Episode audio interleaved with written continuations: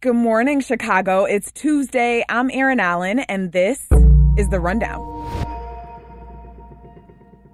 According to Chicago Public Schools, this past school year, workers found lead based paint in 95 elementary schools and 24 high schools.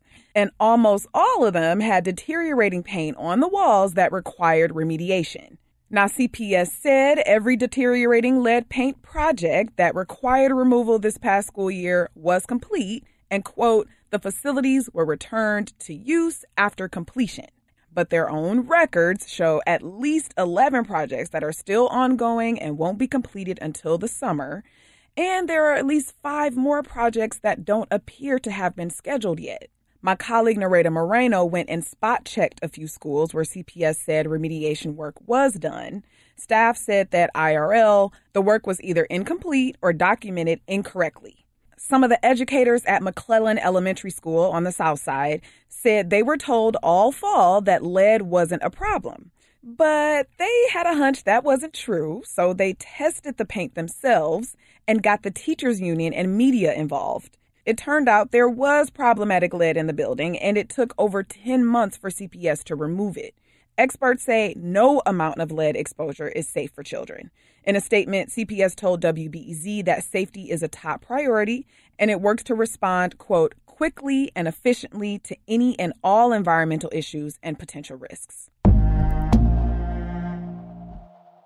Every year in the fall, the Chicago City Council votes on a multi billion dollar budget.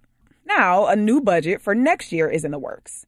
And next month, city residents will be able to share their biggest priorities for the budget. The city is going to host three roundtables from July 18th through the 22nd at a few city colleges in Chicago Malcolm X, Kennedy King, and Truman. Residents will be able to hear from city representatives, and Chicagoans can share their thoughts on how the city should fund areas like affordable housing, community safety, and neighborhood development. If you're interested, you can register to attend at chicago.gov forward slash 2024 budget. Brandon Johnson's administration is looking to release his proposed budget in mid October. I've been talking here and there on the show about the mayor's plans to increase youth jobs this summer. The program is called One Summer Chicago, and tens of thousands of young people will start city jobs this week. Johnson's plan is to double the number of employed young people from around 20,000 to 40,000. But he's still working toward that goal this summer with about 2,000 more jobs than last year. My colleague Mariah Woelfel is reporting that the program is still struggling significantly to bounce back from pre pandemic levels, and tens of thousands of young people who applied do not have a slot in the program yet. Jen Johnson is the city's deputy mayor for education. We came into office a matter of weeks ago, and what we've really tried to do is call on everybody to do what they can immediately. So we are talking about a couple thousand more than last summer. This is just the beginning, though. Mayor Johnson has called on more corporations to step up and hire kids because the number of applicants was double the number of jobs available. And now for a few quick hits.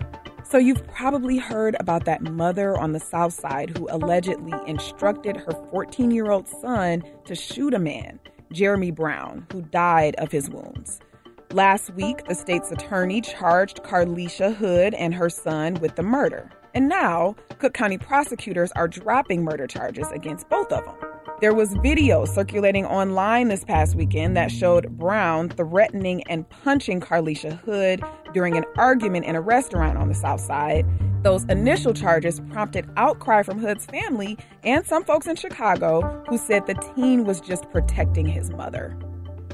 And the Chicago Public Library is celebrating its 150th anniversary. CPL is marking the milestone this year with a new podcast called Library for the People, which will explore the library's history in Chicago. It's a six episode series, and the host, Alison Cuddy, will visit different branches and speak with a few surprise guests along the way. And President Biden is visiting Chicago tomorrow. ABC 7 is reporting that he plans to give a speech on his economic plan, which he calls Bidenomics, and he'll also give a campaign reception. As for the weather, it's mostly sunny today with a high in the mid 70s. And it's going to be hazy around the Chicago area today thanks to those Canadian wildfires. Air quality alerts have been called for Northwest Indiana, Southwest Michigan, and Southern Wisconsin. Forecasters warn that elevated ozone levels and wildfire smoke will be at unhealthy levels for people in sensitive groups. That includes active children and adults, and people with lung conditions. Also, if you were planning to be on the lake today, you should be careful as well. The National Weather Service is warning of high waves and dangerous currents along Lake Michigan beaches in Cook County and in Northwest Indiana into tonight. Forecasters say swimming conditions will be life threatening. All right, that's it for the rundown today. Thank you for listening and please be safe. I'm Erin Allen. I'll talk to you tomorrow morning.